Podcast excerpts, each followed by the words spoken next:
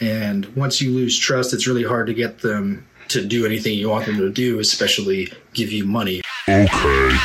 This is Expert Perspective by Martin Gawlak Company. It's daily, so subscribe if you like it. We're not scared of you, so comment if you have something to say. We like you. Are you a liker? Like this episode if you like it and you're a liker. Welcome.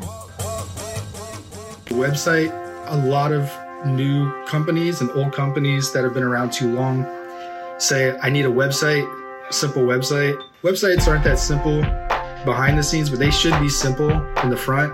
The only thing is, it takes a lot to make the customer experience or the visitor experience work really well, keep them interested, keep them engaged, and consider you when they're looking to make a purchase or sign up for something rather than someone else.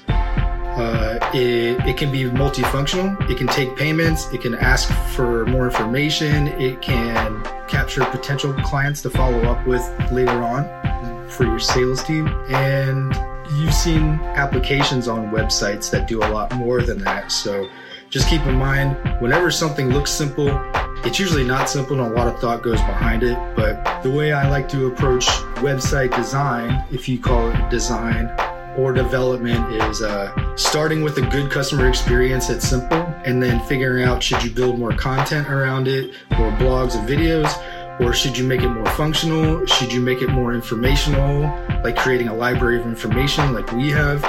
Uh, but you start with a simple experience that people will find exactly what they're looking for very easily when they do come to your site. There's a lot of things that are black hat that most people don't do anymore that you can do to cheat your way to getting some eyes on it, but it never lasts and it doesn't even convert. In fact, it goes against the trust the audience of customers and future customers and past customers will feel about your brand. And once you lose trust, it's really hard to get them to do anything you want them to do, especially give you money for something.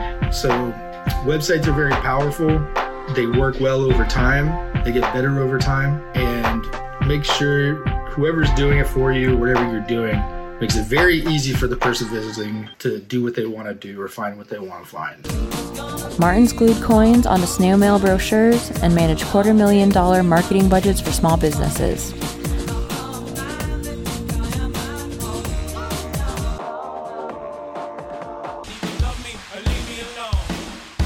From citrus sellers to surgery centers.